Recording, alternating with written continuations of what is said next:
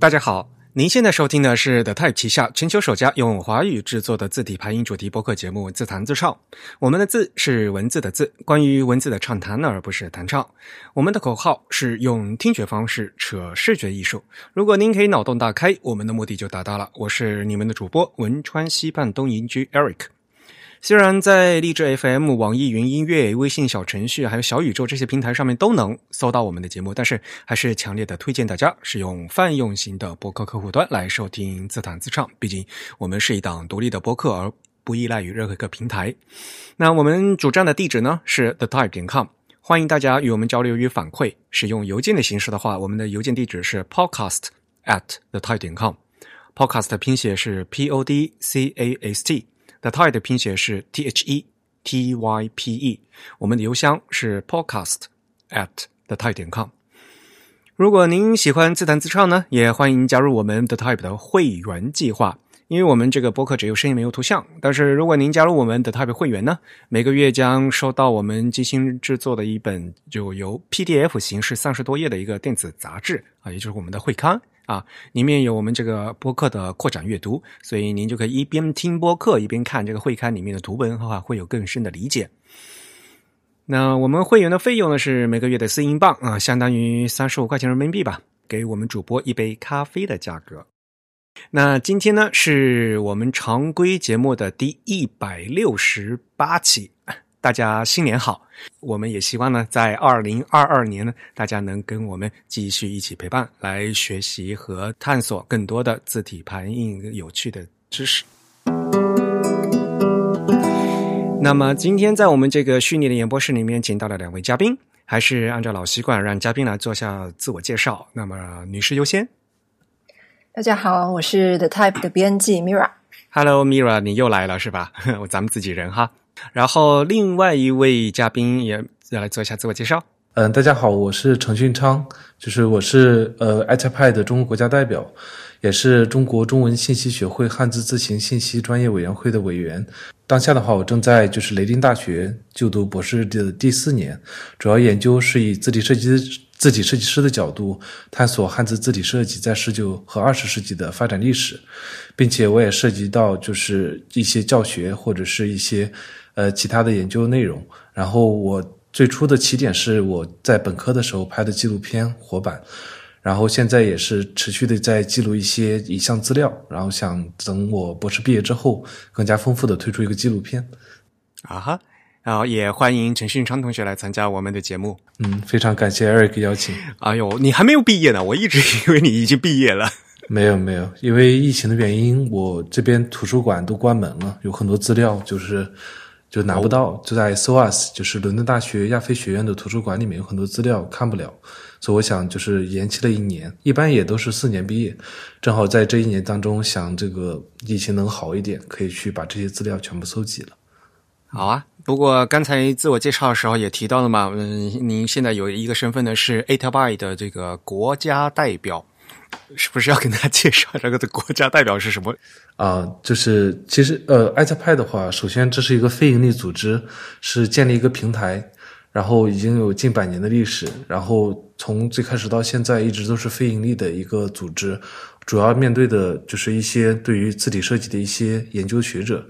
然后可以在一个平台上面去演说。然后我们是艾特派的话，是在波兰艾特派之后才会成立的，有国家代表这一项，就是类似于一种。嗯，怎么说呢？一种志愿者的类型，代表各个国家，然后去搜集一些资源。因为 i t p a 它本身是一个国际的文字设计协会，它并不是属于某个国家，它是一个国际平台上面的，所以就在针针针对于与各个国家进行合作的时候，需要一些代表去掌握一些本地的一些资源。然后我们的话，就可能就是主要就是一些联系啊，包括是。像我的个人职责的话，主要还是帮助一些想去 t p a 平台就是演说的一些呃演讲嘉宾，帮助协助他们进行一些工作，包括是 t p a 本身内容一些协作的工作，我们主要负责这一块的。嗯哼，听起来好像国家代表听起来很厉害，但是实际上就是大家在做一些事务性的这个义务劳动，对吧？也非常辛苦。嗯，对，是的，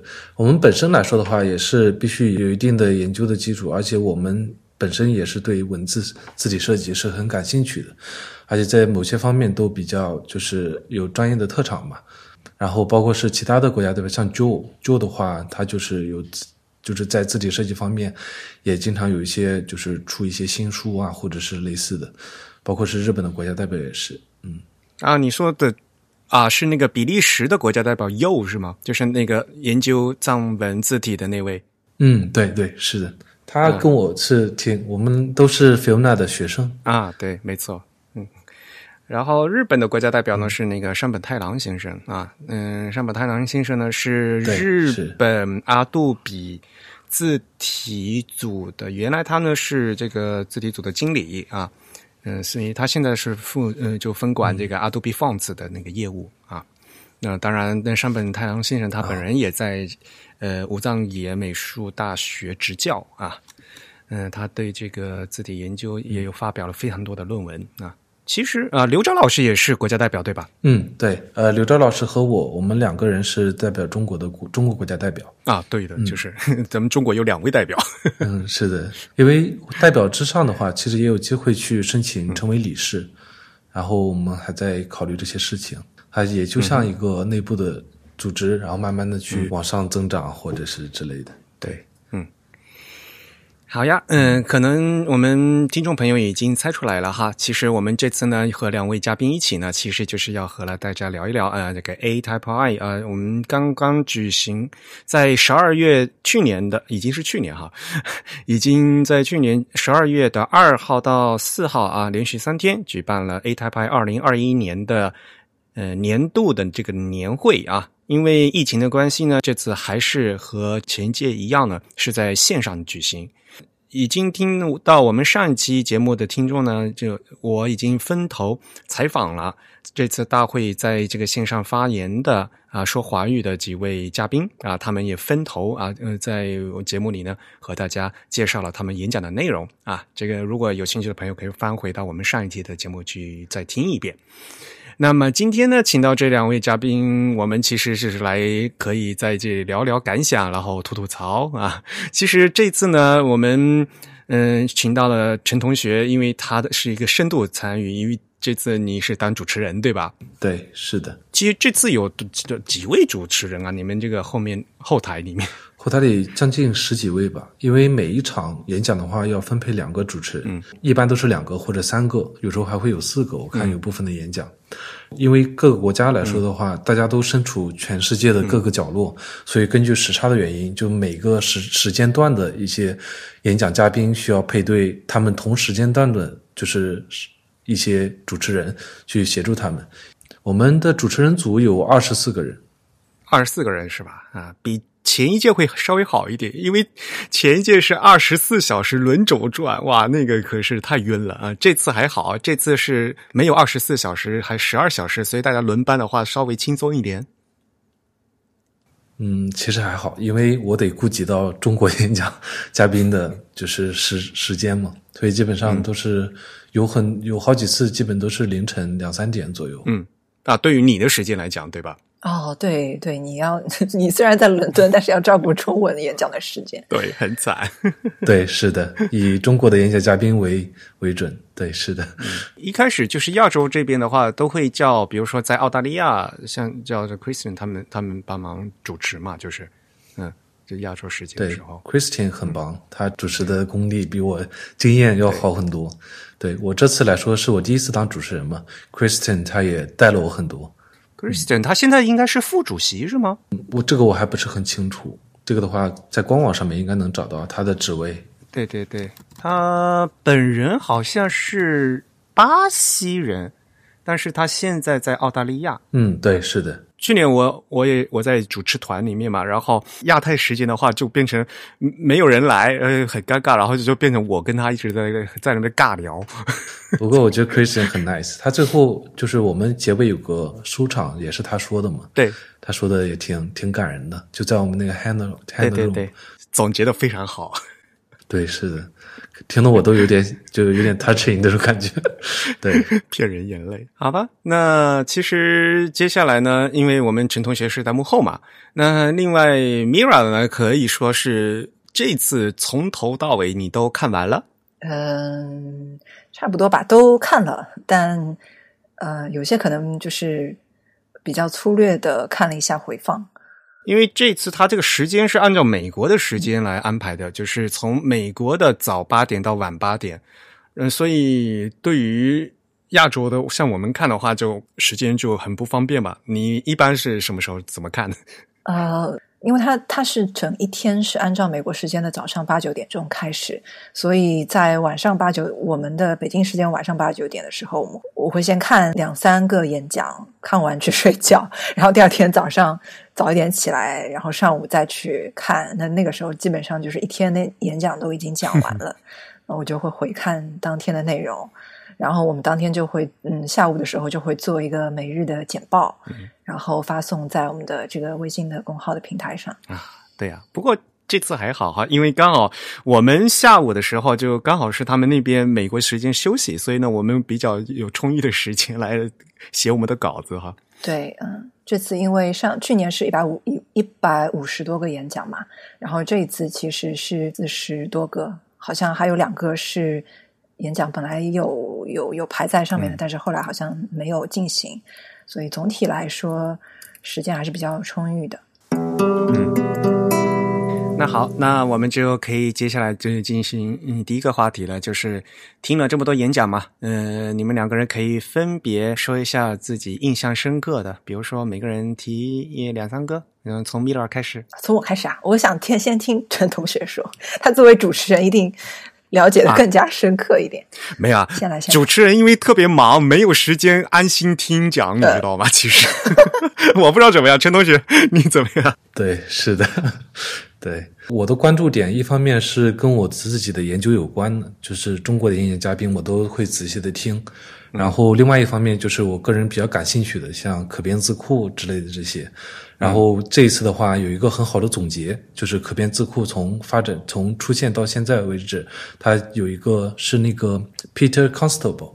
嗯，然后他讲的一个主题是 Happy Fifth Anniversary Verbal Font，就是可变字体的，就是五周年纪念演讲，就是大概这个主题。然后是从就是 OpenType 一点八可变字库在华沙，就是 iChap 二零一六上发表以来，就五年之内，哎。他阐述了哎，就是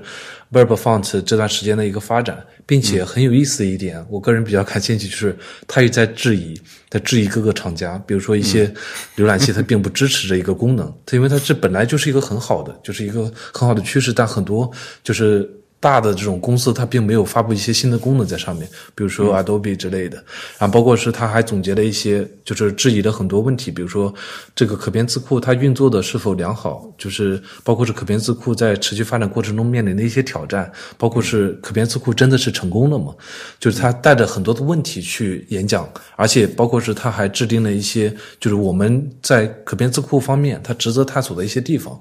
关键是他对于总结过程当中，他有很多的资料，就是去分析好，就是每个节点是什么，一些突出的一些贡献，列举一些可编字库的一些字体项目。我觉得这个的话是比较吸引我的一个一个比较值得讲一讲的一个演讲。这个我自己印象也是非常深刻的，因为他其实是大吐槽，我觉得 对，是的，就是总结了都已经五年了，就 就是。比预想的发展的和扩展的情，呃，这个状况要慢。说实话，就是对，确实，嗯，Mira，你你听了的这一期吗？呃，我有看了一下他的那个 slides，就是呃，很快的看了一下，因为我们也会，嗯，其实我们在接下来的那个呃最新一期的一月份的会看当中，也会有这方面的一些拓展。这的确是一个呃值得回顾的问题。就是当时公布这个标准的时候，大家会觉得哇，这个好像是一个梦想实现了。但是现在现实是怎样的，应用是怎么样的，前景是怎么样的，其实还是有在讨论的。可以啊，其实是要好好认真的想一下这个事情。可能我们到时候会在会刊里面做一个稍微嗯，从头到尾做一下这个批评吧。我觉得应该总结一下还是比较好的。嗯嗯，是的。好啊，然后接下来陈同学，你可以继续说。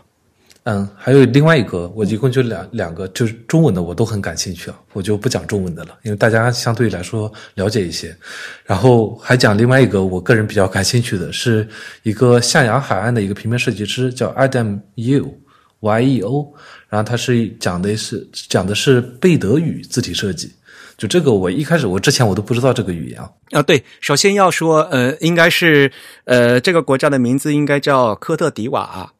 它原来叫原来的名字叫象牙海岸，但是呢，后来就是他们给全世界的外交，嗯，通过外交方式通告，就是一定要用法语的原因来叫这个名字。所以呢，现在好像只有英国管这个国家还叫 Coast of Ivory。哦，理论上讲，在联合国都必须叫 Côte d'Ivoire。所以中国原来的名字叫象牙海岸，但是现在已经改名叫科特迪瓦了。只有英国还不改，所以你就就你你可能因为你是在英国，所以还会觉得把它叫象牙海岸啊。联合国应该已经嗯改成就是叫科特迪瓦了。对你接着说啊，因为我看他的 Adam 的自我介绍里提到的，就把自己称为象牙海岸的平面设计师，所以我就延续了他这个。没错，因为这个名字就是象牙海岸。对，没错，是的。而且他们的在称呼科特迪瓦的设计师或者艺术家的时候，那个形容词是 Ivorian。对，没错，是的，嗯，就是不是 Coast，也不是什么对吧？它是 Ivorian，是一个非常特殊的一个形容方式。啊，你继续说。嗯，然后因为他就是让我很吃惊的是，他是南京艺术学院的艺术与设计博士。对，他在中国留学，我就是听了他的演讲，就对这个挺好奇的，因为他也是类似于就是呃象形文字嘛，然后借鉴他就是在自己的研究中借鉴了很多中文字体设计的方法，应用到他们就是他自己的创作当中，然后我就看了一些他的文章，就发现他引用了谢培元的一些第二中心线理论。然后我就很好奇嘛，就是他在那么远的一个地方，怎么会去借鉴到中文字体设计的一些内容呢？然后就去找了他的文章，然后就看到他是跟他是应该是呃在南艺读的博士嘛。然后曹老师的学生，然后就感觉就还挺有意思的，包括他自己的内容，我觉得就是属于一种，也是一种国际化的一种趋势吧。它就是在这种国际的平台上面，能看到不同地方的人借鉴了不同语言的不同文字的字体设计的方法融合到一起，就我感觉这是一个很让我很感触的一点。我主要就这两个。他在。他在演讲里说了吗？他是在中国留学，我记得好，他好像是说了。呃，我不太清楚，因为我是在看他演讲同时，我找到了他的博士论文，然后英英语的博士论文，然后我就大概就是扫读了一下他的论文的内容，然后就发现了，居然就借鉴了第二中西线的理论去结合到自己字体设计当中，然后我就去找了他的个人资料，原来是在南艺读的博士，就是相对于来说还是挺感觉还挺挺挺奇特的这种感觉。嗯哼。米拉看了吗？那个贝贝代的哦，有有有，他还好像还引用了一个另外的，也是好像是清华美院的一个教授的呃另外一个理论，就是就是陈楠老师的对对，那个量度的方式有有矩形的量度，有圆形的量度，然后他就用这些方式去在在构造那些字形的时候，他是用那些量度去参考的，因为他原来的那个蓝本其实是艺术家的一个。相当于一个类似于绘画的一个系列绘画的一种作品，所以还是需要要转换成字体的话，还是要有一些创造性的工作在里面。嗯，确实是的，包括他做的好像也是衬无衬线体。嗯，不过我们可能要和 这个听众稍微介绍一下背景，就是他说的他创造的这个贝德贝德语的这个音节文字，它是一种音节文字，就像。像比如说，就像日文的假名一样，就是一个音节是一个字，嗯，然后它这个字呢，看起来就是很像那个图标，应该很像那个表情符号那样子的东西，嗯，对，嗯，挺有意思。然后它的这个项目呢，就是对它这个项目呢，就是尽量的把这个呃所谓的一个图形符号呢，嗯，画的更经过这个几何的总结，就嗯画的就更。规范化一些，就是 感觉，所以啊，我在里面感觉就很像，就陈南教授他那个甲骨那个新甲骨文的那个那个做法。啊，我个人就觉得。啊，有一点像，有一点像，当然了，他现在就是这个 i d 这个所谓的音节文字是到现在还没有这个 Unicode 啊，没有编码，大多数人也不知道怎么用这道字，嗯，所以实际上那个被嗯在讲背对的话，嗯，实际上用这些语言的人，他们都还是用那个拉丁字母啊来写，嗯，并没有用这一套这个什么表情符号这样的一个东西啊，那他能把这个。把这个东西挖出来，然后呢进行一套整理，然后做成一套字，也是非常有意思的事情。嗯，但是我觉得就是他做出来的和就因为他那个里面有那个原作嘛，就看原作的那个画画的还是非常，就是一点都不抽象，就是特别具象的那些画，看起来很有意思。确实。嗯，我个人来说，对于他的学习经历很感兴趣。也就内容来说，确实第一次知道这个贝德语，也是通过他，也是慢慢了解一些这种不同文化下的一些不同的语言文字，也很有意思。那至于那个画的好看不好看，那就是另外一回事了，是吧？嗯，对。但是它本身这个是很晚，这一九好像是一九五几年、五二年创作的一个。这种语言体文字体系来说，其实还是挺挺年轻的一个文字。它对于它进行一种创业，就是对于它在创作，然后进行推广，也是能丰富一些文化属性吧。嗯嗯嗯嗯，是的。嗯，不过像这种就立立足于自己本土语言，然后呢，这个就所谓的去殖民化嘛，就不用这个外来这个殖民者的这个欧欧美的这个原来的这个。拉丁字母体系，而把原来自己的东西给再挖出来，然后做一些东西，这现在呢是一个很流行的一个趋势嘛。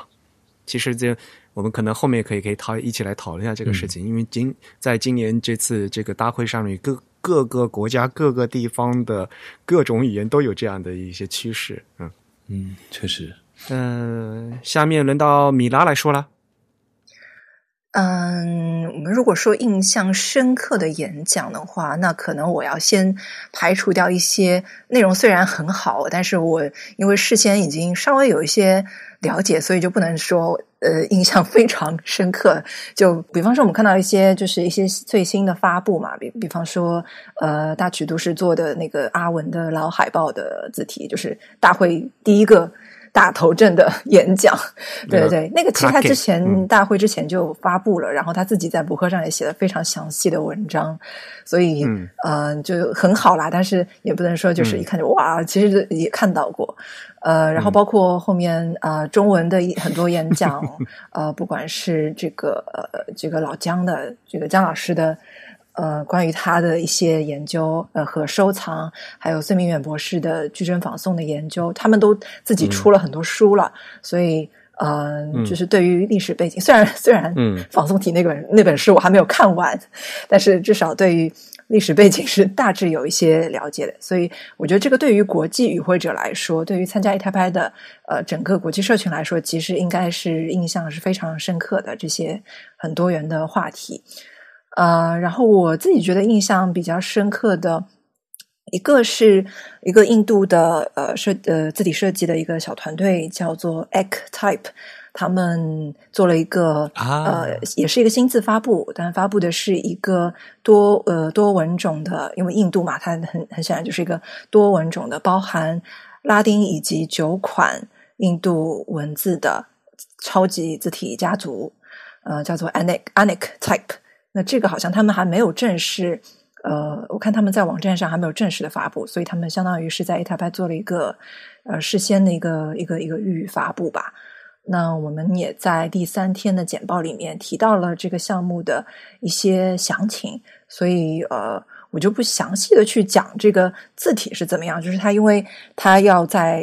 它作为一个超级字体家族，它有这么多种文字，同时它还要做到宽度。和就是从极窄到极宽，从极细到极粗，而且每一种文种都要做这样的变化，而且是最终应该是会做成一个可变字体，所以这个项目的规模是非常大的。但是我看他们的他们这个团队其实非常的年轻，然后其实也就是每一位设计师去负责了一个文种而已。但是我觉得他的整个 presentation。我觉得是整个 A 塔派里面，除了一些就是经验显然非常丰富的，像大学都市那样的演讲者啊，就是对于一些稍微年轻一点的、稍微新一点的演讲者来说，他们的这个演讲的质量真的是非常的高。嗯，他们的这个创始人，一位很年轻的女设计师，呃，努，叫努努努布，呃，我可能发音不太准确，就她就是非常的呃，就是充满力量的一个 演讲，你可以看出她是一个。执行力非常高的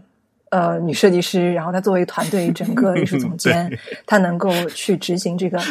十个文种的大项目，但是同时呢，她能够保证十个文种之间，首先是能够达到一个整体的统一，然后呢，每一种文种之间，大家在做自己的设计的时候，又会有些许的比较比较民主的一种合作的方式，就是大家从一开始就呃。呃，就没有一个主导性的标准，说大家应该跟着某一个文字，跟着拉丁文或者跟着天秤文，而是大家一起来制定这个策略。而且他在介绍整个呃设计怎么样去做的时候，他我我我印象非常深的是，他有很注意把每一个文种背后的每一个设计师做了什么事情，把他们的名字都有说出来。就是我觉得这是他一个作为一个年轻团队展现出的一个很呃很让人欣喜的一个面貌。就是在现在的就是国际的国际的这种小的呃独立的设计工作室当中，我觉得这个可能嗯，印度它本身因为这个呃文种的一个丰富性，还有它年轻的这个设计师或者艺术家团体的啊这种活力，呃，就是我觉得他们在至少展现出了就是亚洲设亚洲设计师的一种新的面貌吧。嗯，对我个人也是对这个印象非常深刻。其实如果。有想知道详情的朋友，可以去看我们那个第三天的云端速报哈。但是这个 anek 这个意思本身就是很多，对吧？就叫 many 是吧？就是对，嗯，就是 many，然后对对，然后它本身就是一个十覆盖，就是。按照字文种来讲呢，就是十个文种，没错。我个人也是对这个努布他本人的这个演讲风格印象非常深刻。但是如果他的口音能够再好一点的话就好了。啊，我觉得他的口音已经算是非常的清楚了，就是我觉得听起来没有任何离谱的地方，这是一个那听起来还是很典型的正常的印度人在讲英语的感觉。对，嗯嗯，但还是还是非常非常流畅的，嗯。而且显然就是准备的非常的充分，嗯，不是那种随便开了一个演讲，然后就开始 随随便便呃随便讲一讲，呃，现场发挥不是这样。我个人印象特别深刻的是，就是他们因为有十个文种嘛，然后呢，他当当他在做变宽的时候，因为嗯刚才你也介绍了嘛，就是他除了有粗细的变化，还有字宽的变化嘛。那在变宽的时候。不同的文种对于这个宽度，它是有不同的要求的。这一点我是之前没有意识到的，所以呢，印象非常深刻啊！原来它在变宽的时候，它这个字母它这个跨度啊会不一样。有的字母是需要变宽的，有些就不用变宽的。有些有些文种是这样变宽，有的是另外一种变宽的方式。那么，在尊重这个文种本身的这个书写特性的同时，啊，那又如何保证这一款字内部的一个统一啊？我觉得这是一个非常有意思的事情。然后另外一点，也也是你刚才说到的，就是它因为它是一个非常民主的东西嘛，不像是比如说以往的一些呃多文种字体的话，它是先有一个设计以后，然后其他文字去与它和这个最早的这款设计去去配啊，像。比如说，刚才大举都是他做的那款 c l a k e 呃，他也说，呃，这是一款阿拉伯文字体，所以呢，他在做这款阿拉伯文字体的时候，是先有阿拉伯的设计，然后呢，他在他做的这个拉丁这个西文字是去配拉去往这个阿拉伯设计上靠，嗯嗯。对，而且他是一个人嘛。对，然后很多很多阿拉伯人是是是先有这个西文的设计，然后呢，再再用要再要扩展到呃阿拉伯了，然后那做出来的阿拉伯呢是去往这个西文既有的西文上面去靠啊。但是这款呢，它并不是说有一个什么东西在那边，然后大家去往用这个其他的文种去往这里上面靠，而是大家是。平等的，一开始先商量一个就公共的共通的，也比如说 matrix 啊、高度啊怎么样，这这个先定下来，然后后面呢是各个文种自嗯按照自己的这个书写方式和这个设计的语言去进行呃发展，所以我觉得这个是一个非常令令人印象深刻的这一点。是，他们甚至连这个整个 design brief，就是整个设计需求，也是在这种前期的共同讨论当中决定下来。就是我要做衬线体还是无衬线体，呃，或者对于他们来说是呃，就是是单就是就是等线的还是不等线的，嗯，是现代的还是怎么样的？是正文的还是标标题的？就是连这个最基础的标准都是共同制定出来的，嗯啊，所以这个还是的确，这个团队的合作还是非常的。让人印象深刻。然后更重要的就是，当所有人都七嘴八舌的时候，就需要一个很有执行力的人啊，要不然大家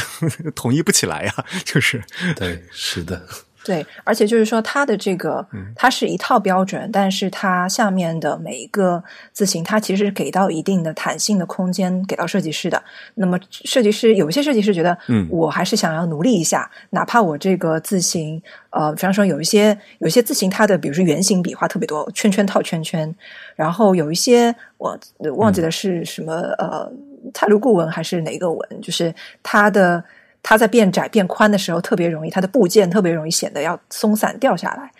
呃，所以就非常难去做呃这个调整。所以它其实设计师是有余地去做这样的调整，他不一定要很死板的去遵守呃一一个同样的规则，说每一个文字必须要看上去是一模一样的啊。所以这个其实就有点联系到是我想说的第二个呃，我觉得印象比较深刻的，或者是给我带来一点启发或者说思考的，嗯。呃，两个演讲的对比吧，嗯，就是一个是呃韩国的三豆 Type，他在介绍自己的这个韩字设计的时候，他介绍了两个项目，一个是思源或者说 Noto Serif 的，也就是思源宋体的这个韩字的部分，那另外一个是他是介绍了他们设计 IBM Plex 的一个韩字部分。呃，然后思源的这个部分呢，正好呃，嗯，刘钊老师他也介绍了他们在设计 Noto Serif 的西夏文的呃部分是怎么去设计的。然后我就发觉这这两个项目的设计的方向啊，非常的不一样。因为大家知道思源思源宋体就是宋体，大家非常的熟悉，但是他在呃，比如说呃，三斗在做这个汉字部分的时候，他其实没有做成我们就是传统意义上的我们平常。呃，印象当中的那种宋体的那种非常横平竖直，然后方方正正的那种风格，它其实是做成了那有点偏楷体的那种风格，是因为他们呃在韩文当中，它的这个明朝所谓明朝体或者说明九，它他们其实指的是呃雕版上面的楷体字，对不对？我印象没有我没有记错的话。他的这个思路反而是说，为了延续这种大家对于 Mung Mungjo 这个体的印象，所以他们采取了一种，呃，设计了一个介乎于楷体和宋体之间的这样的一个啊字形，所以它的笔画没有那么的方正，它会有一些书写的风格啊在里面。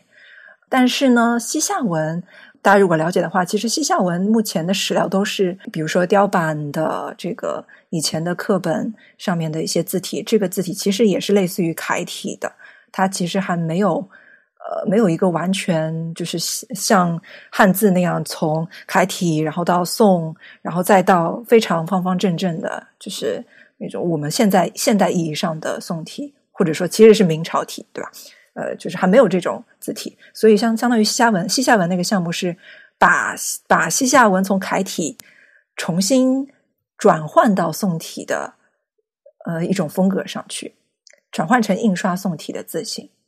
那对于 Noto 这么大的一个国际字体的多多字体的，就是多文种的字体项目，它的用户群体这么大，设计的文种也这么多，家族里面底下的两个字体居然连。就是一开始这个设计的方向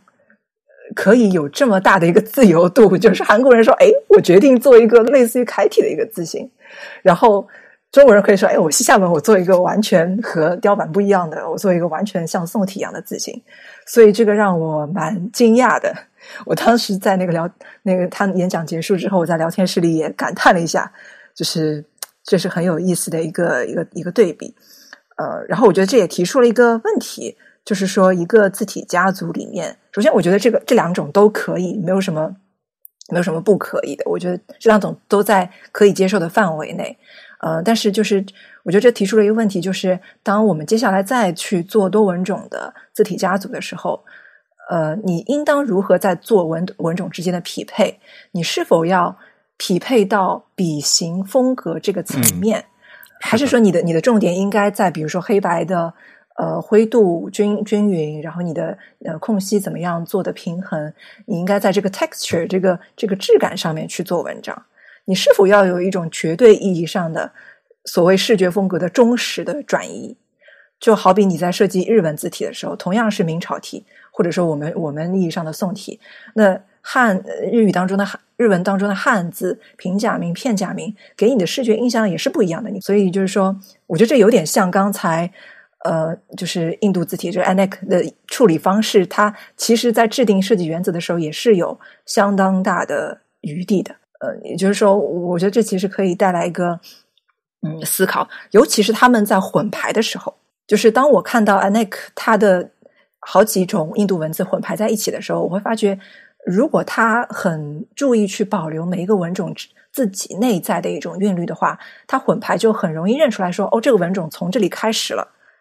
而不是说我看天成文看到一半，可能接下来是什么。呃，泰米尔文，当然这这两个之间差很多啦，但是它可能会会很难去辨识。那同样，当思源的系列的中日韩文排在一起的时候，我觉得那个韩字一点都不违和。虽然它可能偏手写一点，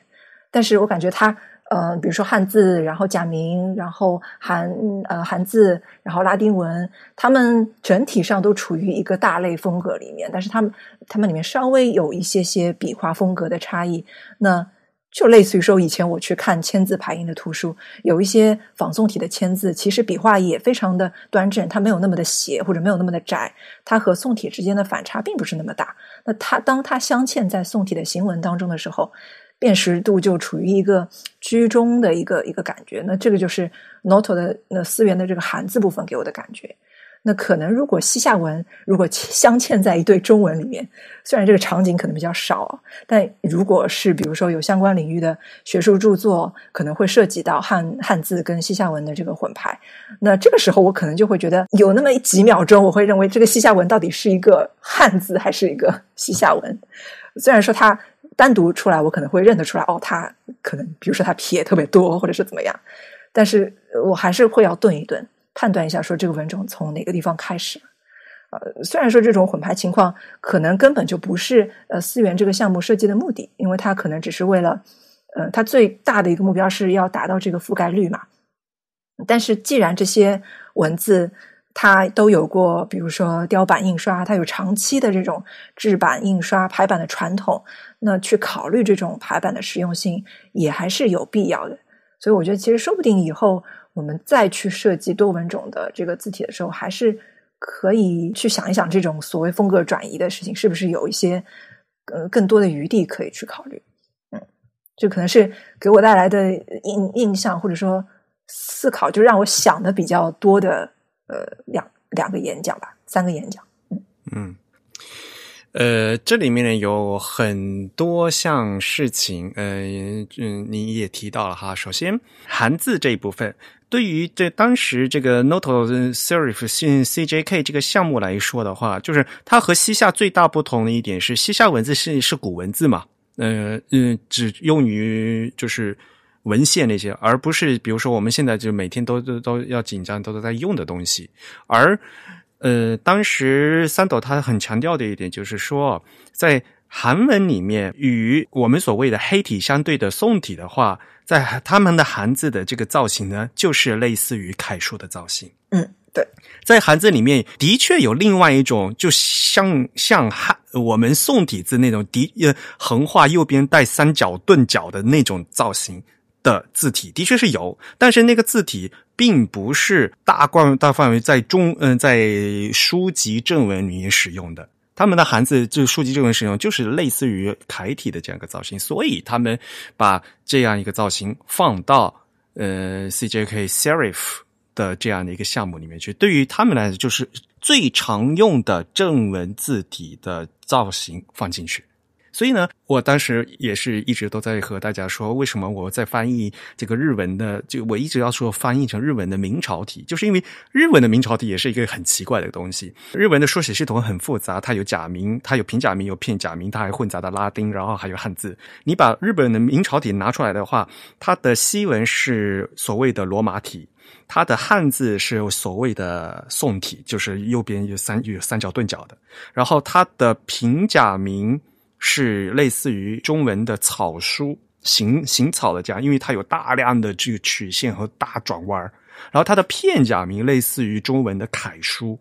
因为它就相当于偏嗯笔画偏旁，然后一顿别就顿的特别好。但是正是这样的一个混杂的这样，从你从设计的角度、笔形角度来讲是一个混杂型，但是就是这样一个这个混合度造就了这个日文文本的易读性，因为在中这个日文它本来就是混的这样一个状态，而这样混的这样一个程度，对于日本来讲是最容易读的。所以这是一个嵌套的方式，这所以上次我在采访就是西西夏宋体那个团队的时候，其实我也稍微说一下，就是我个人一直都一一直都觉得很没有必要做就是西夏文的宋体，因为这个东西历史上不存在，而且你它原来现在只有这个楷书的造型，而且你既然是为了文献学的话，那复又为了复原的话，有些东西的话，你最好还是用原原来的那个字体去做。当然了，杨希成他们也说了嘛，这可能比如说是为了这个混排。说实话，所谓的西夏文和汉文的这样的用统一的宋体混排的几率，说实话还是非常非常少的。呃，然后另外说到各不同语种混排的话，因为混排经常呢，我们在跟设计师来讲的话，其实就两个原则：一个，要不然你用相近的字；一个呢，要不然你用完全不同的字。对吧？这个你别搞一个这个似像又不像的，然后感觉好像是这个字体用错了的感觉，这样是其实是最不好的。对，似像非像，我觉得有一点是有一点 tricky，就是它会反而会影响这个易易认性。我觉得是对，是的。呃，甚至我觉得呃，假设说是拉丁跟基里尔文，可能它这这两个之间还差的挺多的。呃，但如果这两个混排的话，其实就是你想把那个那个这个差异度拉多多大的问题了？对对对，其实差异度拉拉的稍微大一点，我觉得还是还是可以的，不至于嗯太违和。嗯，可能是个平衡需要掌握。对，其实像 Noto Serif 的，就是 CJK 的那个字体的话，里面的拉丁跟本身就是 Noto Serif 里面的拉丁，其实用的都是两个版本。像我自己在就是写论文的时候，有时候会用 Noto 一开始，最后发现不是很好用，因为我中我的论文当中会嵌嵌入一些，比如说中文啊之类的，我想用 Noto 的话可能更匹配一些，但是我发现 Noto 的 CJK 的那个 font 里面是没有 italic 的，所以所以我用的时候就很麻烦，因为我的我要引用一些文章的时候必须要 italic，但是 Noto CJK Noto Serif CJK 里面就没有没有 italic，因为它是以中文为主。因为中文当中没有意大利斜体这一说，在中国大陆使用去使用这个字体的时候，就没有人会考虑拉丁文需要去用 italic，因为中文没有它跟中文没有匹配的，这就是在就是做这种多文种字体设计当中一个主导性的问题，就是如果你这个语我们做一套字库。为了这个国家在这个使用范围内使用的话，我们以它为主，以中文为主的话，中文可能就稍微做大一点。嗯，对。我在这边就是也带一些就是字体设计的研究生，他们在做中文的时候，大多数都会把中文做的特别小。就我一开始就是对这个没反应，可能就是比较小吧，因为我自己做的时候，中文可能会稍微大一点。就他们都是他们的思维是以拉丁为主，中文是跟它配，跟中文配中文的时候，他们就考虑到以拉丁为主的话，大小可能字母来说的话，中文那么就拉丁那么一个字母那么大，中文就一个字它就得那么大，所以说有时候还挺有意思的这些事情。然后考虑到包括是像印度的话，印度的其实它本身它。用的文种就特别特别多，他们这十种，而且是他们的宗教信仰也很多，他们需要达到一种平等的这种关系。是，包括印度的电影，我还喜欢看，我特别喜欢看一个演员叫阿米尔汗，他就演了好多的，就是特别好看的那些电影，像宝莱坞啊，包括是一些我的猴神大叔这种，它里面就讲究了一种，就是不管是任何的宗教，其实大家有信仰是一件很好的事情，就是包括是我们应该是把这种宗教融合在一起，共同平等的相处，所以他们出现这种字体的项目来。说的话，我觉得还是挺跟他们那种文化属性还挺匹配的，嗯。然后做的项目的话，我也大概看了一下他们的就是那个演讲的内容，然后也是挺精彩的。但是其实来说的话，他们所谓的这些如果说是追求平等，或者是追求什么，想要更加体现不同的设计师设计自己的文种，然后我感觉来说，第一，他们做的是 sensitive，如果是从文化属性层面的话，本身就相当大的破坏了它文化属性，因为它做的是无衬线体。如果是做衬线体，包括是它传统的书写的这种。尊重于数学工具来说的话，那可能是另外一个层面。但他们这种设计师不同文化背景的，呃，他同样是一个国家不同的宗教背景或者是不同文种的这种背景的设计师组合在一块儿，它能更带去一些本质的结构性的东西，也是相当不错的，也是一个很好的一个字体项目。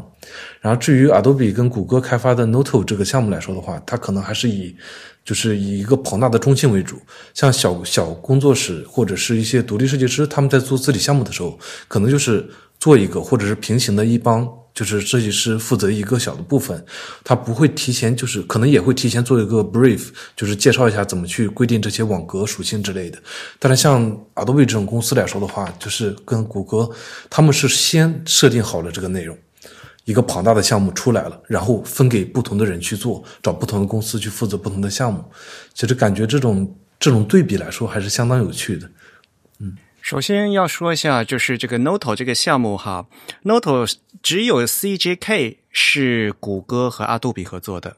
，Noto 的其他的大部分有绝大部分都当时是承包，是外包给 Monotype 去做的。嗯，这这是首先不一样的地方。然后，呃，Noto 的 CJK 的部分就相当于思源的部分。那刚才正如陈同学所所说的，呃，因为是中，这是一款泛 CJK 嘛。所以呢，它是把中日韩合在一起了。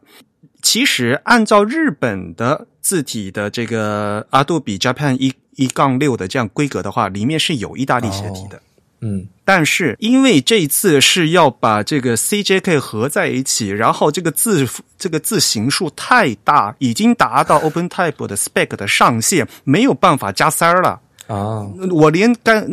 必要的字都加不进去了，那么 italic 就变成了一个次要的一个需求被拿掉了。嗯，是的，是这样一个习惯。嗯嗯，在如果按照正常的日文字体的阿杜比的一杠六的的规范的里面是有意大利体的，而且呢可以通过 OpenType 的那个意意大利的这个特性进行调用的。嗯。那挺好，所以呢，并不是说制作的人没有想到这个事情，而是这个项目的一个特点，就做出做出的一个取舍。嗯，当然了，对，另外一个造型的问题，你因为它本来是一个 CJK 嘛，所以呢，呃，它肯定是以汉字的方块的这个 matrix 为主，然后呢，把 source serif 的那个西文的造型经过调整以后来配的。对，当然，如果是 source serif 这款字的话，它本来是西，它是西文，那它本身有它自己的那个呃意大利体嘛。然后你就发现，那对比下来才发现，同样字号里面，它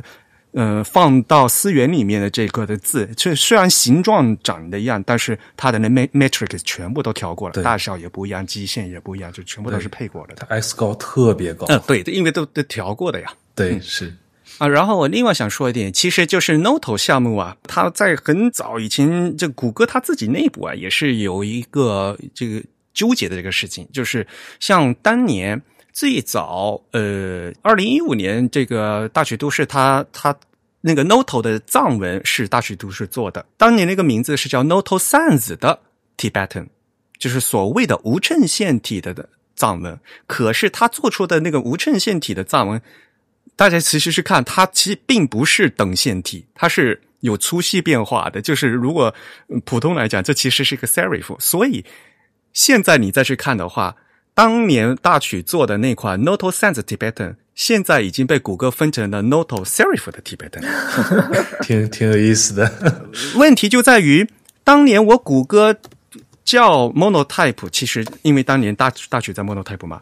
谷歌，我我就指名道姓，我要叫你做一款 Sans 的藏文，你为什么给我做了一款这样的有粗细变化的这个藏文出来？那是因为他们进行调研以后，呃，他们去给藏嗯藏族同胞看，而且他们去嗯去访问了更多的是因为藏文有很多的经典嘛，所以他们去找那个喇嘛那些藏传佛教的。和尚他们就去看看完以后，他们对于这个所谓的新款式的无衬线的那个那出来的一个造型，他们有非常大的反对。他们觉得藏文不应该是这个样子的，肯定不买账啊。嗯，对，但是这是藏文的情况，但是蒙文他们就做成了那个样子，就说 Noto Sans 的蒙文的确就是等线体的我们所谓的黑体的造型，这就说明了不同的文化对于他们就一个新的这个造型的接受程度也是不一样的。谷歌他也他也很无辜，反正就是嗯嗯，他是希望就是他首先要拿拿来用完了，而且他要作为做到平台里面，他要放到安卓系统里面去，然后你们就去去做吧，嗯，肯定要让那个 native 的人本族人看起来是最好的，对吧？那就就结果呢，就是呃蒙蒙文选择了用新式的等线的黑体，而藏文当时就还是选用保守的这个就不等线的那种体。这个是非常有意思的事情，嗯，你这归根结底其实也就是它它这个项目本身还是从拉丁字体当中的所谓衬线和无衬线这个概念出发，然后它用用在所谓的国际的所有的字体上，但是并不是每个国每个文化当中的每个文字它都有你一样的这个概念。也许人家是四种三四种，但是每每一种都跟你的无衬线和衬线都不是很匹配。对。所以在中文里面，那你那你以后你要不要帮我做楷体和这个仿宋呢？是呀。所以一开始，所以我一上次也说嘛，西夏的 serif 这个立项本身就有问题，因为西夏字本身就不存在 serif 的这个东西，它没有以西夏为中心。怎么说呢？其实我是感觉，就是本身西夏来说，它跟中文本身的关系是很近的。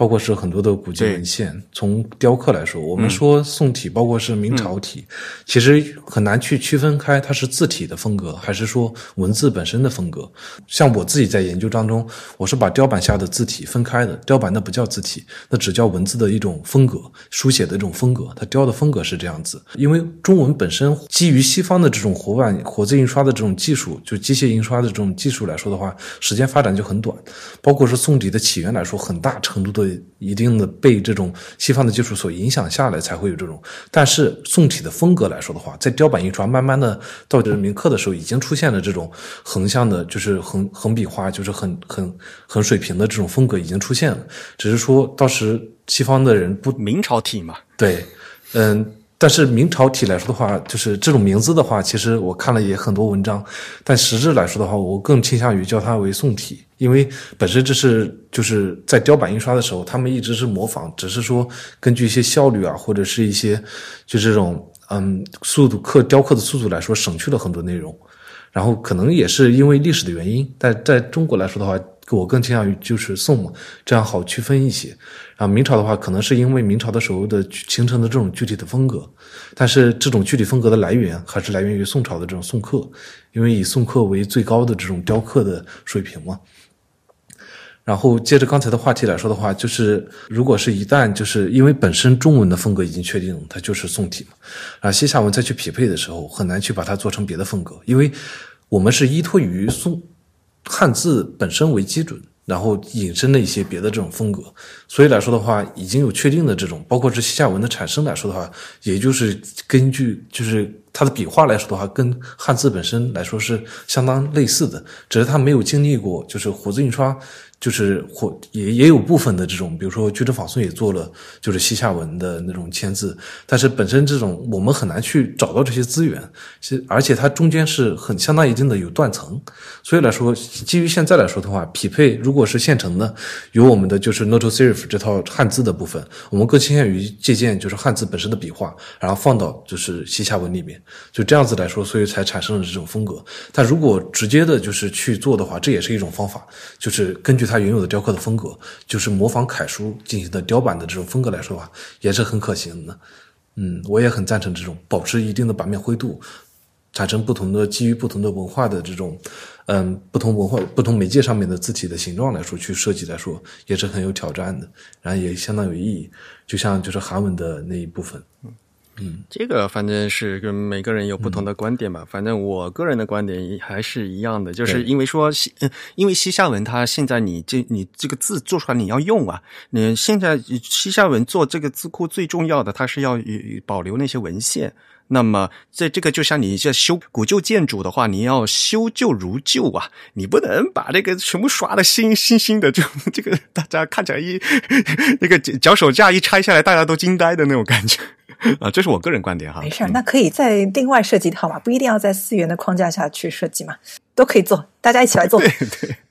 对，针对于这种古籍复刻之类的这种，针对于那些为他们专门设计几套字体，这是很好的。现在来说，只是基于这个编码，因为他们大多数的像刘老师那边的工作来说，很大程度上占据的很大一部分就是申请这个码位的问题，这个是贡献其实挺好的。因为本身它没有这些 Unicode 码位，他们就经历这种申请啊，包括整个流程，包括设计，然后最后推出这款字体，它是一个相当一个很全面的一个项目。那个反 Unicode 码位和 IRG 的那个项目的话，那个那个他们有正式的流程，反正按照流程走就行了。嗯呃，因为 Unicode 的专家他们也审得非常认真，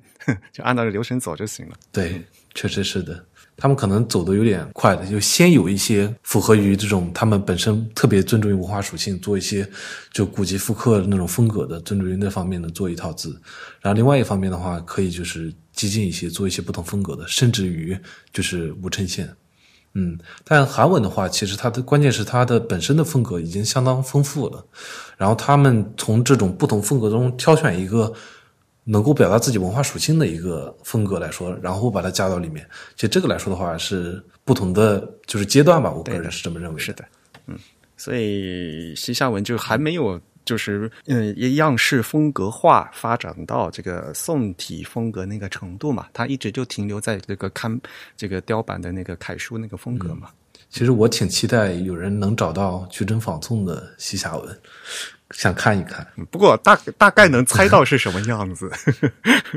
但是还是想先看到实物。对，嗯，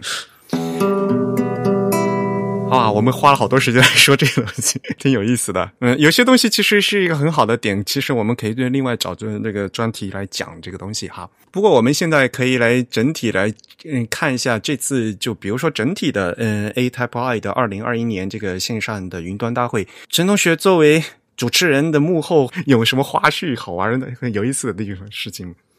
其实中间听出了很多就是 bug 之类的。一一方面来说是，我想我想吐槽一点，就是这个信息获取真的是非常难。因为像流程来说，它给了空很多空余的时间，但是我们很难去就是清晰的得到一些具体信息。比如说今年的就演讲嘉宾是怎么去申请？就今年是取消了公开征集的。啊，是的，所以对我也是觉得很奇怪，就是这些人是什么什么时候定下来的？我都不知道。我我也很奇怪，当这个演讲人定下来的时候，我才知道啊，今年没有演讲。就是公开征集吗？我当时一直都不知道，因为他们在延期，不是之前是一个确定的日期，后来又延期了嘛？延期之前，他们把我加入到一个计划组里面，我估计那个是帮忙去审这些，就是申请公开征集的这些，就是演讲嘉宾的一些内容。然后后来这个组就没有人说话了。我他就有一有一有一天说有一个时间开会，然后这个会就是然后之后就发布了延期的消息，然后这个就没了，就是一直就是一个人都没有说了。然后后来我们就是让我们去推荐一些就是就是各各个国家代表，然后共同推荐一些就是各个国家的一些内容嘛。一些演讲嘉宾，我们就选了就是四个，就是就是感觉就是不同领域，而且是跟就是就是不涉及到任何利益关系的这种就是演讲嘉宾，然后我们就直接推荐上去了。然后但是来说到我，因为我们一直以为啊，你是指你推荐的中国的演讲嘉宾对，就是对，是的。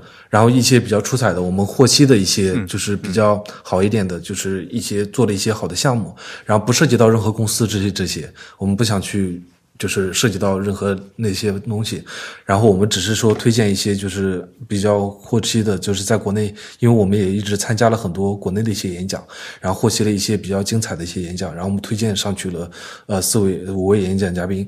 然后但是就是因为我们一直以为是还是会有公开征集的，但是他就是没有了，就我最后等确定了之后才是知道了这一点，嗯，这个我得想吐槽一下。啊，所以他就完全根据国家代表的推荐来决定的。对，而且我们还不知道，就是一开始还不太清楚这个信息啊，只是在就是之后确定了这个演讲人员的时候才知道这个内容。因为如果是没有公开征集的话，我们肯定不会说就是草草的决定，就是肯定是大范围的先搜集一些想去来演讲的人员，然后综合起来，然后我们进行一个比如说一个简简要的一个流程，然后再去推荐这些人。有然后的话，因为这次的情况我估计是比较特殊，然后也是准备的可能是他们定的题目也是 over，就是想保证这种 diversity 吧，就是这种呃多样性才去这么去决定的。然后，但是呢，只有今年是这样。然后明年，我特地就问了这个问题。然后我跟这个他们的理事会的一些人，就是专门问了这个针对这个问题问了。因为我当时很奇怪嘛，我就发专门发邮件问他们，他们回复我就是说，只有今年是这样。因为这种线上的模式也在不断的磨合当中嘛。今年来说已经是相当大的进步了。然后之后的话是都有公开征集，然后互相结合，结合推荐和征集两个方向共同去征集演讲嘉宾。对，这个就是想吐槽这个。不过总的来讲的话，今年中国方面就是说华语这方面的哈，总体来讲的话，还是背景更加的丰富了。因为以以往的话都是字体厂商汉仪方正，而且的当然了，他们都是那个赞助商嘛，他们赞助商本人嗯肯定是有这个可以发发言的。那像这次，比如说汉仪他就没有参加，嗯，然后我还特地问了，然后他们说就是因为的确是有可以讲的项目，但是因为这个项目还没做完，所以。还不大适合发布，所以呢，他们就 pass 掉了。以以往的话，像比如说文鼎啊，他们都都会出来演讲嘛，那实这次都没有。呃，那厂商就没有参加，反而呢，就是有更多的像比如说研究背景的和字体设计师背景的，还是进来的话，我觉得就更好。的确是不同背景的人进来的话，能能让大家看到更多关于这个就 CJK，然后汉字方面这个设计的整体的面包。要不然的话。他们就总觉得整个 CJK 是和这个拉丁就不在一起玩嘛，说大家说的话都不一样嘛，对吧？很多人就是总是爱写讲一讲是不是书法这东西，反正你们老外也听不懂，也也不也也学不会的，就是每次都是说一些那些东西，好像也不大好啊。这次呢，还是和以往的这个选题是有突破的，就是单纯从这个呃 CJK 地区来讲的话，嗯。我也很喜欢这次的这个中文演讲的这个组合啊，而且就是呃，哪怕是像呃，比如说姜老师，还有呃那个就是做十五桥版那那本书的呃周成老师，对对，他其实是应该我们应该说他是算是出版人，对不对？他是凤凰呃教育出版社的编审，这两位。其实不能严格意义上说是呃字体设计领域的，但是其实他们在做的这些项目，不管是收集也好，还是说呃出版的这些实践也好，还是呃在文字设计的这个领域，而且而且专业性，我觉得也是相当高。其实相相比起呃其他的一些嗯其他地区的演讲来说，我觉得这个专业性是不低的。尤其像呃姜老师这种。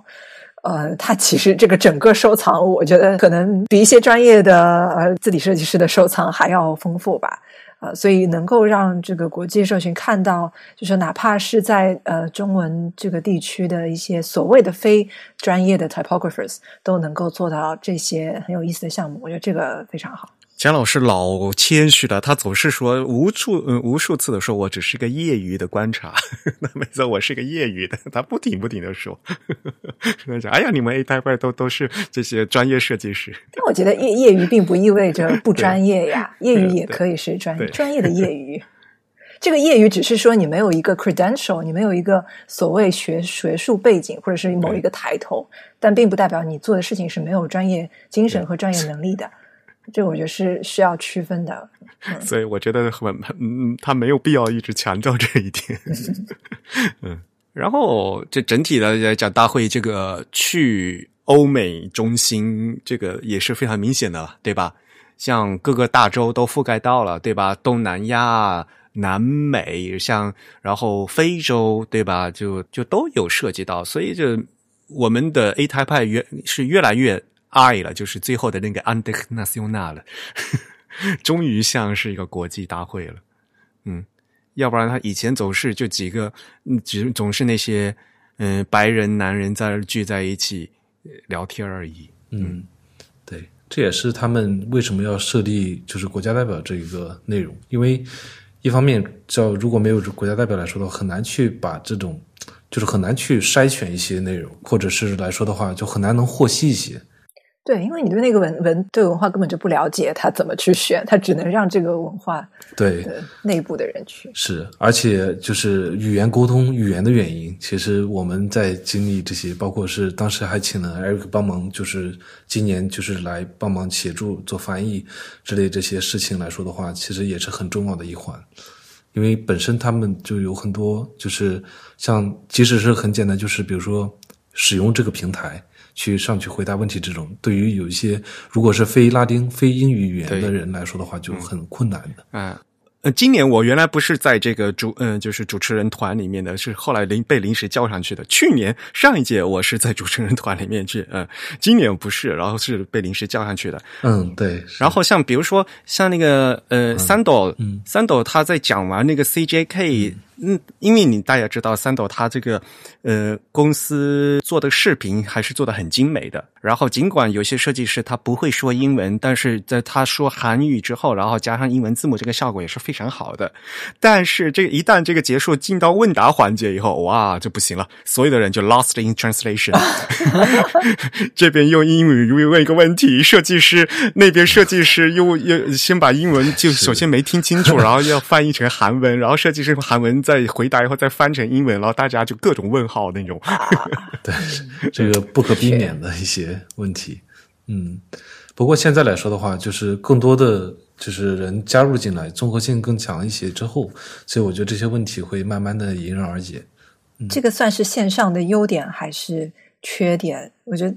如果是在线下的话，说不定，呃，首先你参加的人就不会有这么多，对不对？能够大家跑到欧洲的某个地方或者亚洲的某个地方，就是本身这个与会人的这个多样性就不一定能够达到线上的这个标准，所以也不可能，也就不会，甚至都不会有呃这个翻译问题存在。呃，但这可能是一个缺点，就是首先翻译是一道是一堵墙，你首先就没有被被是一个门槛，就就被堵住了。首先，如果你是很多现实大会上面，是的，你你甚至都大家都会说英语的一个团团队，你还甚至还没有达到呃一个一个深入那个各各个国家的这个这个行业当中去呃跟大家交流。但是我想以后如果万一啊万一大家能够旅行了，然后以还是恢复到线下了，嗯。还会照顾线上吗？还会同同步有线上的会的会议吗？对我在这边，像 Sandbright，就是 Sandbright Foundation 这边的一个就是小博物馆，他们现在都是结合线下和线上一起，就既照顾了线上的一些观观众，然后也是线下的人也可以聚在一块儿去讨论一些内容。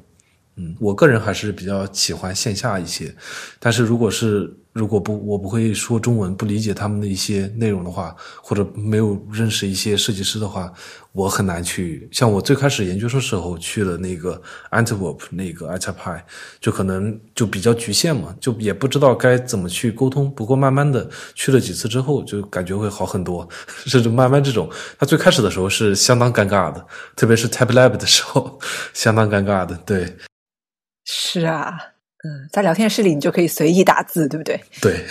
开会呀，其实更最重要的是 social，知道吗？这个其实演讲啊，这后面说实话说到最后，都都到放到那个都会有 YouTube，都会在网上免费公开的。所以你说实话，你到后面的话还可以仔细看。最重要的，既然是呃面对面的大会里的话，最重要是 social，因为你有时候你跟设计师，你你跟他面对面交流的话，有些有些东西的话是沟通起来是很方便的，而且你可以从他的性格和他的气质里面感受到他他的作品的理由，你知道有时候。那这样的，我觉得线上就太欠缺了这一点。这个没办法限制，大家只好很尴尬的在那个 hang out 的 room 里面，很尴尬的听人家尬聊。我都不太敢说话，有时候，因为就他们的比较年长，有些就是，就是特别是 k e n n y 聊到特斯拉的时候。我就 因为我我真的是我只了解皮毛，因为我不我也没有特斯拉之类的这种，就是很难去插进去话题这种感觉。两个经济阶层的人啊。然后美国时间他们就一直都在扯，这我们家的猫咪怎么样，怎么怎么样啊？好吧。而且我觉得作为社恐，就是非常希望 Hangout Room 有一个功能，就是显示现在在 Hangout Room 里有几个人。如果只有两三个人，你就会不太想进去。如果有十几个人，你会觉得嗯还可以旁观一下；如果两三个人，你就觉得进去一定要跟大家聊或者打招呼，然后你也不知道是哪些人，你认不认识，所以非常需要有个预览功能。就像你真的在一个大会现场看到一个房间里面，哎，有谁有谁，我想进去，就是这你要模拟真实社交环境的话。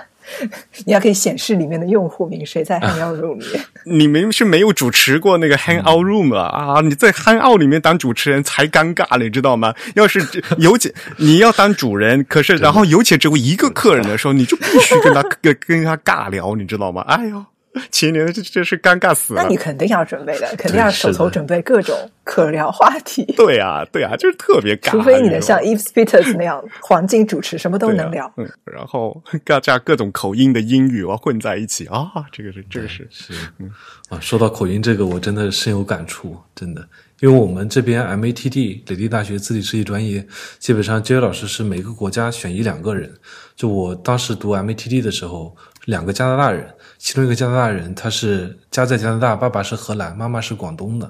然后他本身他全家住在加拿大。另外一个是加拿大本土的。就我们每一个学生来的国家都完全不一样。就一开始的时候交流真的是非常困难。然后后来就因为我们要去 field trip 去别的国家，就我跟我印度同学关系就很好。他现在在 Facebook，然后他就是。就我现在听印度人就是说英语来说，我真的是听得比较好，因为我跟他一直，因为只有我们两个需要办签证，所以所以我们就经常在一块儿嘛。嗯，不过也挺有意思的，过逐渐的口音这些东西都是习惯而已，习惯就好，真的是这样就好。对，是的，生活久了就听懂了，听多了就听懂了，基本上。不过泰拜好像二零二二年的话，好像还要再办一次线上活动，因因为巴黎已经推到呃推到二零二三年了吧。对，是的，推到二零二三年，是的。如果但是说实话，好多人想，就是大家很想去巴黎嘛，但是就去不了。我这边来说的话，因为这边疫情确实很严峻，嗯，他们对于这方面管控特别弱。线上的话，我觉得之后可能就是更倾向于就是线上结合线下，然后双方面都是有的。对，这样子来说的话会更综合一些。毕竟疫情来说是一个持久战。这是一个很理想的状况了，但是你也知道嘛，越就越是这种所谓的 hybrid 的这个混合式的话，对这个主办方的要求就越来越高。你像 A Type 到现在，大家我们做的这个对这个 b i z a b l e 这个好不容易，我我是做了两年了，才习惯这个这个后台这个这个操作方式啊。的以后如果你又要这个时候一会儿一会儿现场，一会儿的切来切去的啊，会更是乱的一塌糊涂。我觉得哈，我我有这个不祥的预感。嗯，然后就对于这个主办方的操控是一个巨大的挑战。首先，嗯，然后当然了，做总比不做好，聚总比不聚好。嗯，这是肯定的。呃，哪怕是这个疫情这么严重的时候，大家见见面，对吧？呃，聊一聊这个最近的这些进展，我觉得这个还是非常有必要的。啊，我个人是这样觉得。嗯，米拉，你参加过的唯一一次线下的就是东京那场哦。是的。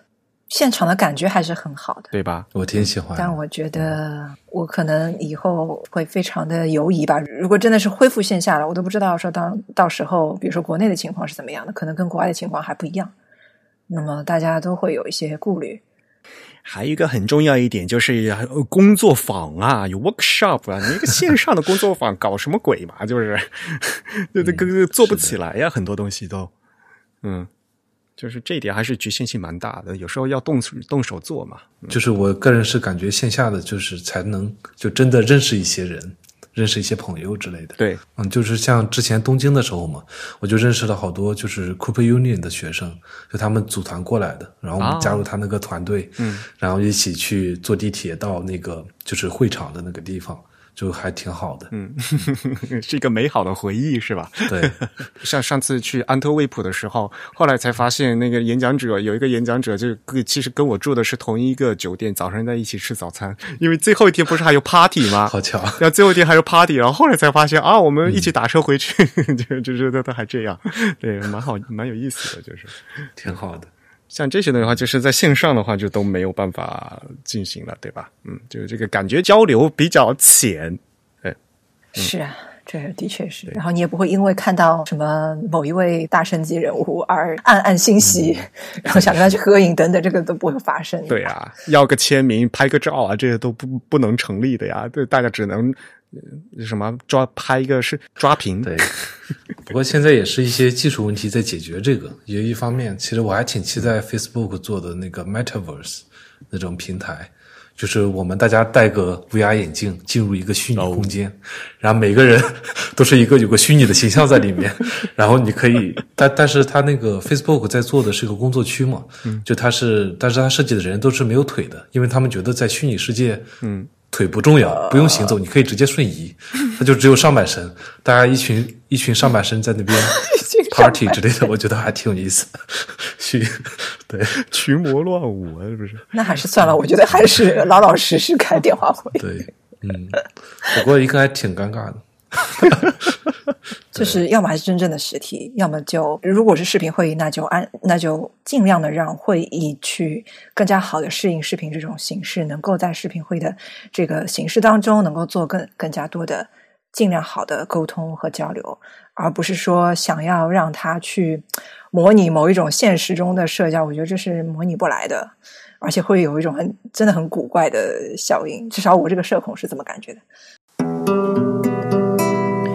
不过话说回来，就是讲到这个演讲这个这个内容的时候啊，其实有一个也是这这和国那个可能跟国家地区这个性格也有很多的关系。就比如说欧美人，他们就更希望就是放一个幻灯片，然后呢进行嗯实时的演讲，因为就他们会觉得这样的表达会更自然一些，而。像我们东亚这边，因为首先首先是有一个这个语言的障碍嘛，所以呢就必须要事先录音，录了以后再配字幕，然后而且是配中英文字幕，这个其实就差了很多嘛。就最后一天，像那个在台北的那个 Jesse。他，因为他其实是在美国读书，嗯，留过学，所以呢，他其实很多的，包括他的知识体系，都都是从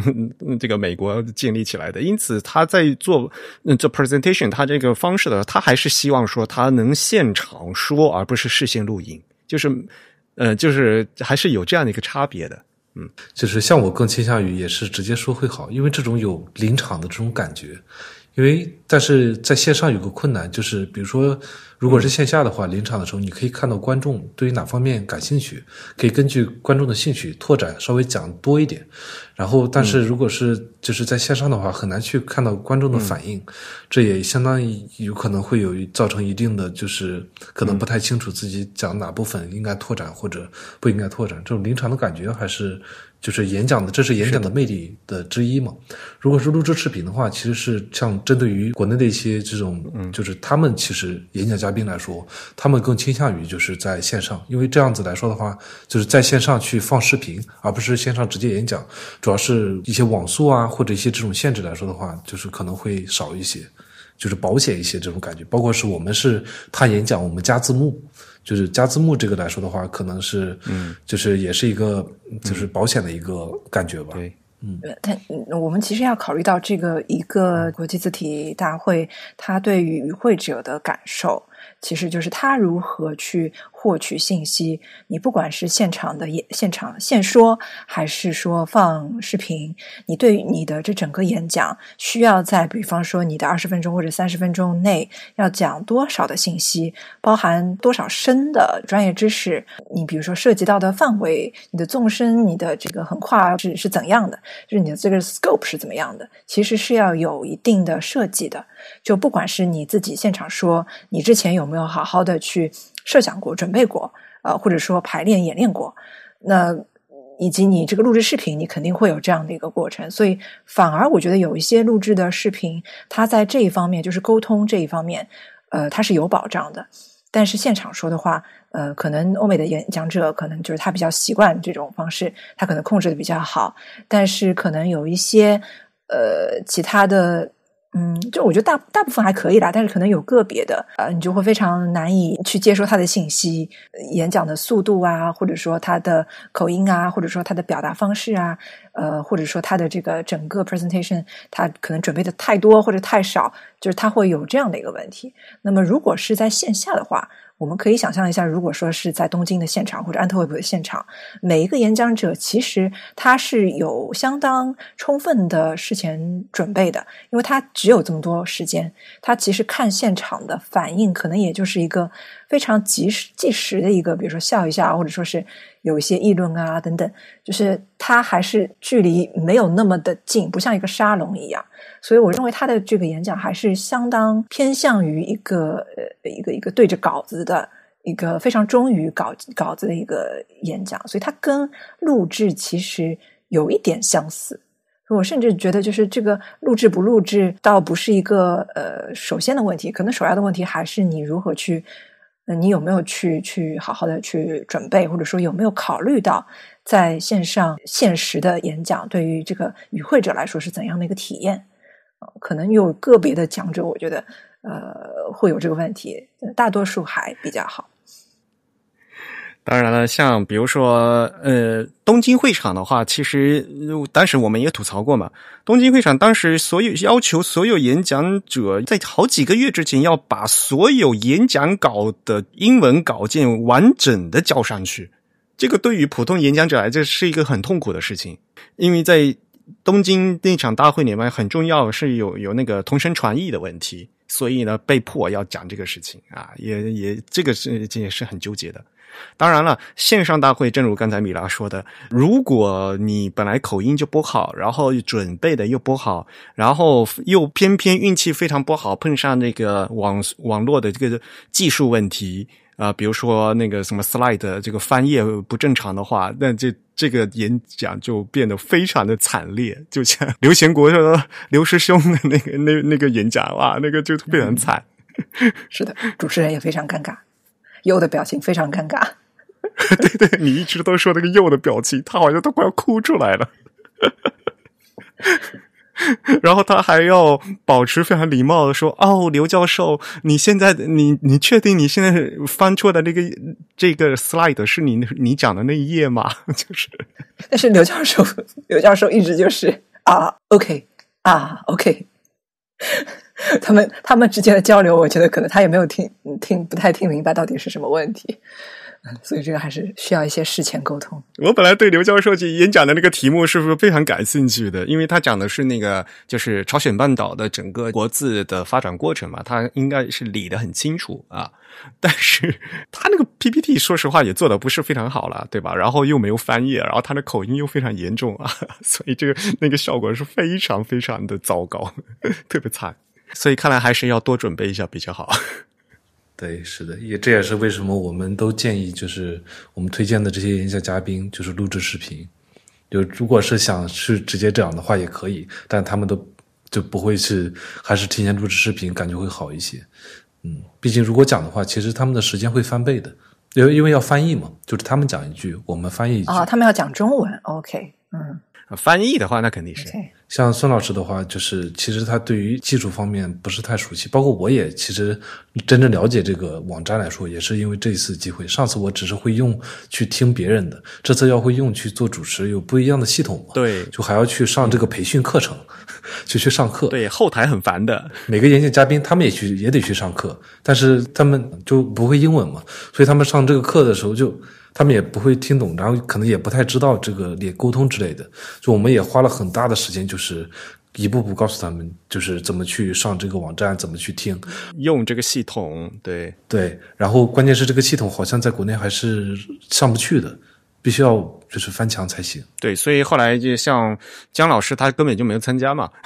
他就反正视频也做好了，直接播完然后就结束了，因 为就没互动了嘛，就变成。对，姜老师视频的质量还是非常高的，其实我也很就是挺期待。对对对，他拍的很好，对，很好。然后包括解释诠释的内容，那个杨总帮他们帮他们做的嘛，嗯，是相当不错的，嗯，高质量。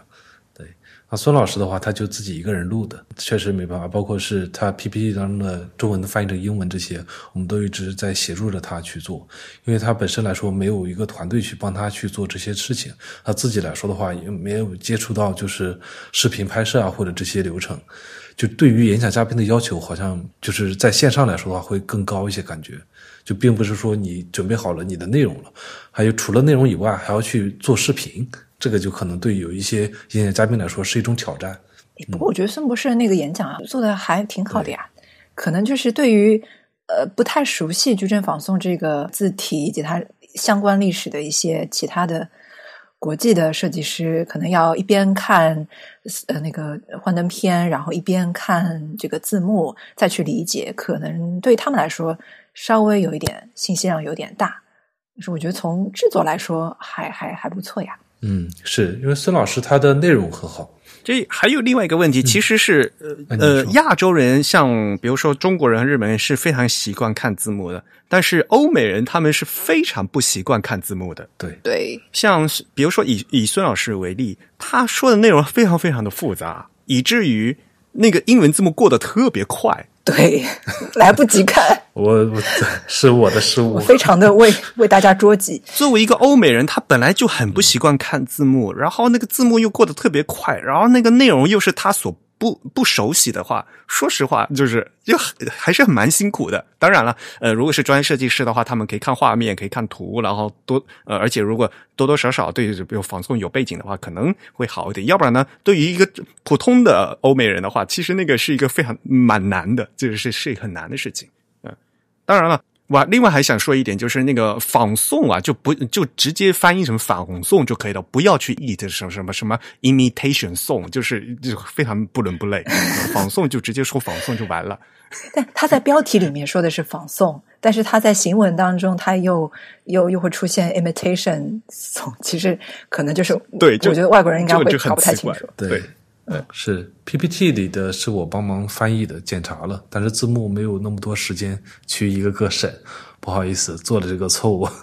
因为对，因为我们这边已经很尽量的花时间去协助各位演讲嘉宾了，但是确实时间有限，不能就是就是 proofreading 的这部分来说没有做做做的很充分。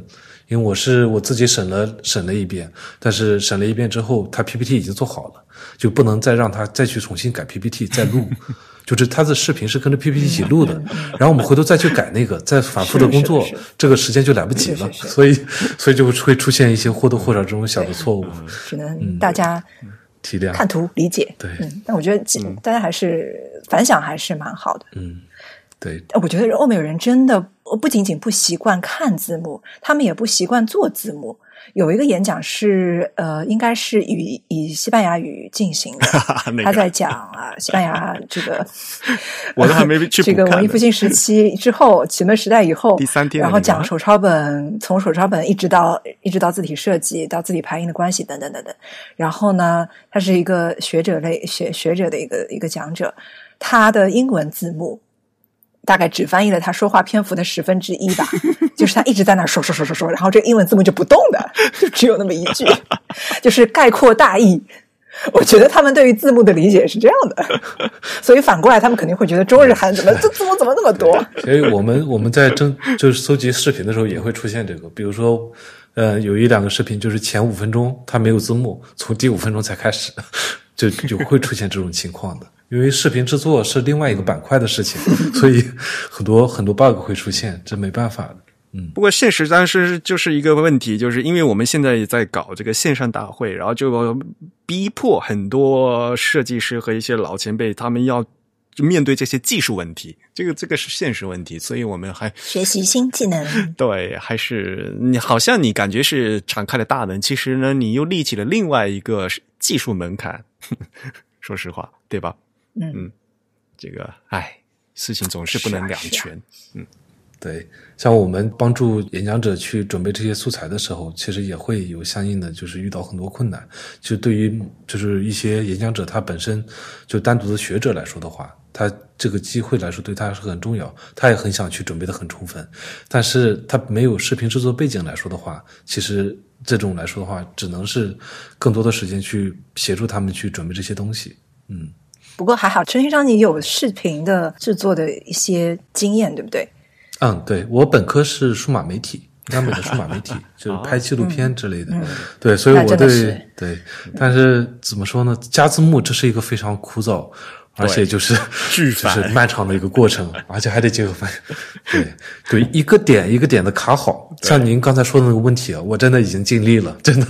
因为因为很难，就是中国人的语速来说的话，理解理解。对英英文来说的话，英文的长度一般都是中文的一倍以上左右。就中文讲究，比如说论文五百，就这写个小的文章五百字，五倍左右，字数会多三分之一。嗯，然后段的段行也会不一样。对，是的。然后就是他他说的后面的话，其实应该放前面，但是前面说的那句话的对的字幕是他说的后面那句话，就就会有出入这种逻辑的混乱。你如果打中英文字幕，你会发现对不上。是的，也许之后他可以在就是整个量的设计上面，他可以不用讲那么多，比如说他可以轻松一些，稍微对，比如说他可能需要把那个难度水平降低。嗯。就是密度不要信息密度不要过大，对，是呃，就是孙老师他的内容非常好，因为他的研究也非常本来就是一个很扎实的，他本来是一本书嘛，对吧？可是你要在三分钟之内，然后要用要传达给欧美人的话，这总是是是要稍微再压缩的嘛，对吧？嗯嗯，是，而且我们的要求是二十分钟。基本上做的，大家视频都控制在二十分钟、二十多分钟这种感觉，已经相当对他们有压力。其实，但这也是其实也是视频的一个潜力。我在那个 Sandbright 那边听一个这边的讲座，上个月的时候，就他那个人是放视频，我们也在线下也有线下来讲的，但他放的视频就特别有意思，他是结合的动态的这种，但是这种就比较难。就是只会做视频的人，再加上又是做一些研究的人，然后他又会对做视频感兴趣，他就加入了很多那种动态的这种视频去解释他的内容。是呀，这个就高级了嘛，对吧？还是要不断学习呀，设计师们。像三言之前跟那个抖音上一个平台合作一个视频，我就觉得特别喜欢那个。Oh my god，是对吧？通称六欧老师，对那个合作的那个视频，我就觉得就很好。他是来做视频的呀，我觉得那个视频做的真的非常棒。对，但他就是结合了一些学术，然后找了一些专门视视频制作的、擅长视频制作人，诠释的非常清楚，真的是这样。我特别喜欢的一个，嗯，所以这个还是有有内容，还要有表现力，对，所以对于技术的要求也就越来越高。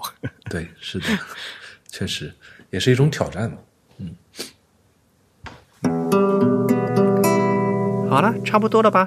？Mira 是不是给大家稍微再过一下我们的 Type 对于这次大会的整体的是如何一个报道的一个方式？首先，我们是在微信上面是公众号是有三篇这个云端的速报吧，是吧？然后播客的话，上一期和这一期对吧？我们有两期的播客，然后我们还有一个还有会刊是吧？对，我们一月份的会刊是在一月二十五号发布。然后在这期会刊当中，我们就会对于这一次 A 泰拍呃国际字体大会的一些呃我们认为比较深度的一些内容，呃做一些评点和观察，就是不仅仅是一个复述啊，是一个一个分析。因为我们一般来说，我们里面的这个时评的部分都是一些设计评论嘛，那相当于我们对于呃今年的这个呃就二零二一年的 A 塔拍有这样的一个分析。那当然，播客的当中，播客的拓展资料部分也会相应的去呃拓展我们近两呃近三期的播客，其中两期都是 A 塔拍的主题的，所以一月份的这个会刊就是一个 A 塔拍的特稿会刊，期待期待一下，哎，要得要好好努力做呀，好。那么接下来呢，应该是给大家介绍一下我们一月份的 Type 会员抽奖的奖品。米 a 给大家准备了什么？啊，一月的奖品非常的重磅，我觉得这可能是我们送出的单价最贵的奖品。我们抽出的单价最贵，真的？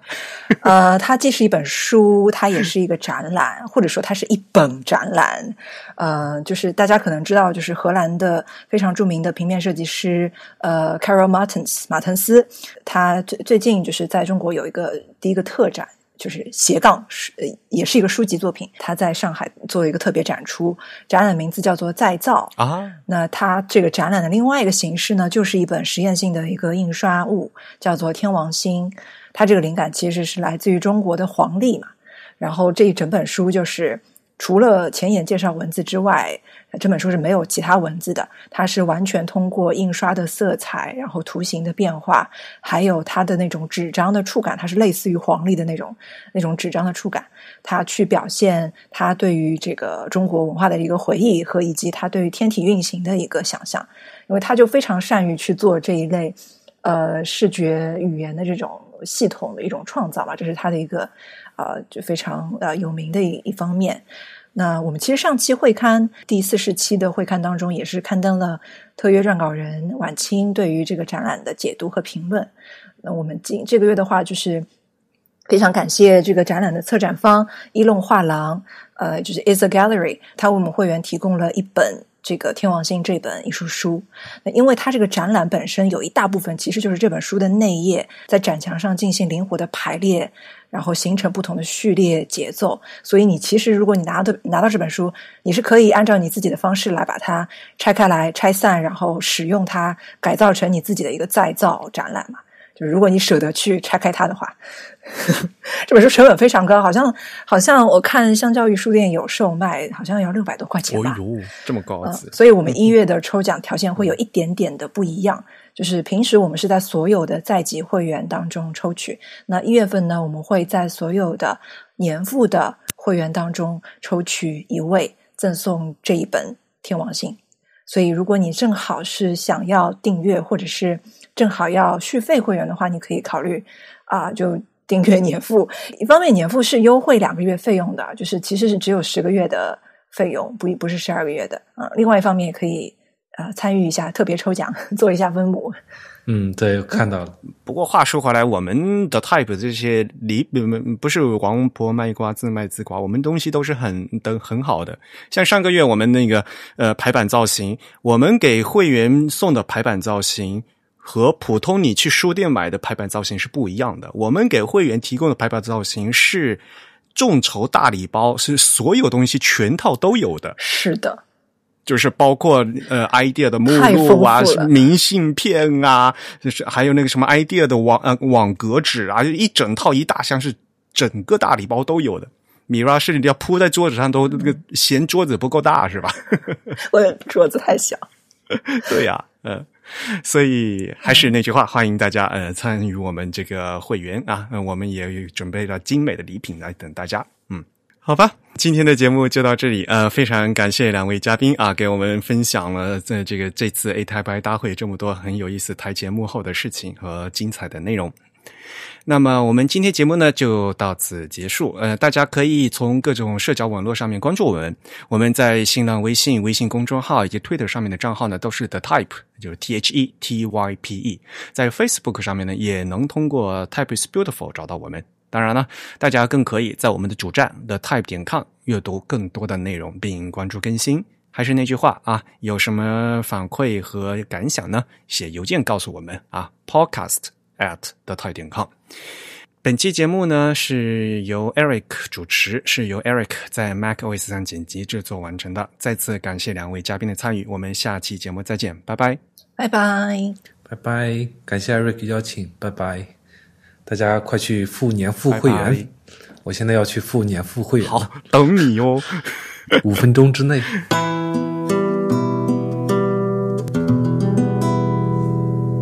这我刚我还一直在想呢，我上次见到陈同学是什么时候？还想一想，上次见到陈同学，其实应该就是东京 A 台 b 之后，咱们见过面吗？后来就没见过面了，是吧？没有了，我一直没回国，我在这待了三年了。东京回来之后，我搬家到了伦敦，然后在伦敦那边的时候，疫情开始了，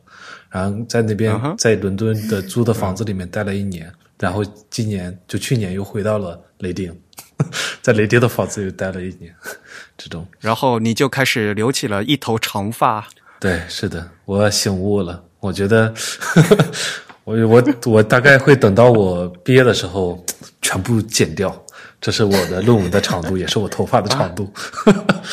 纪念一下。我不，我还想要等你长发齐腰，我才能见到你。哇！对，等见到之后，我再我再剪。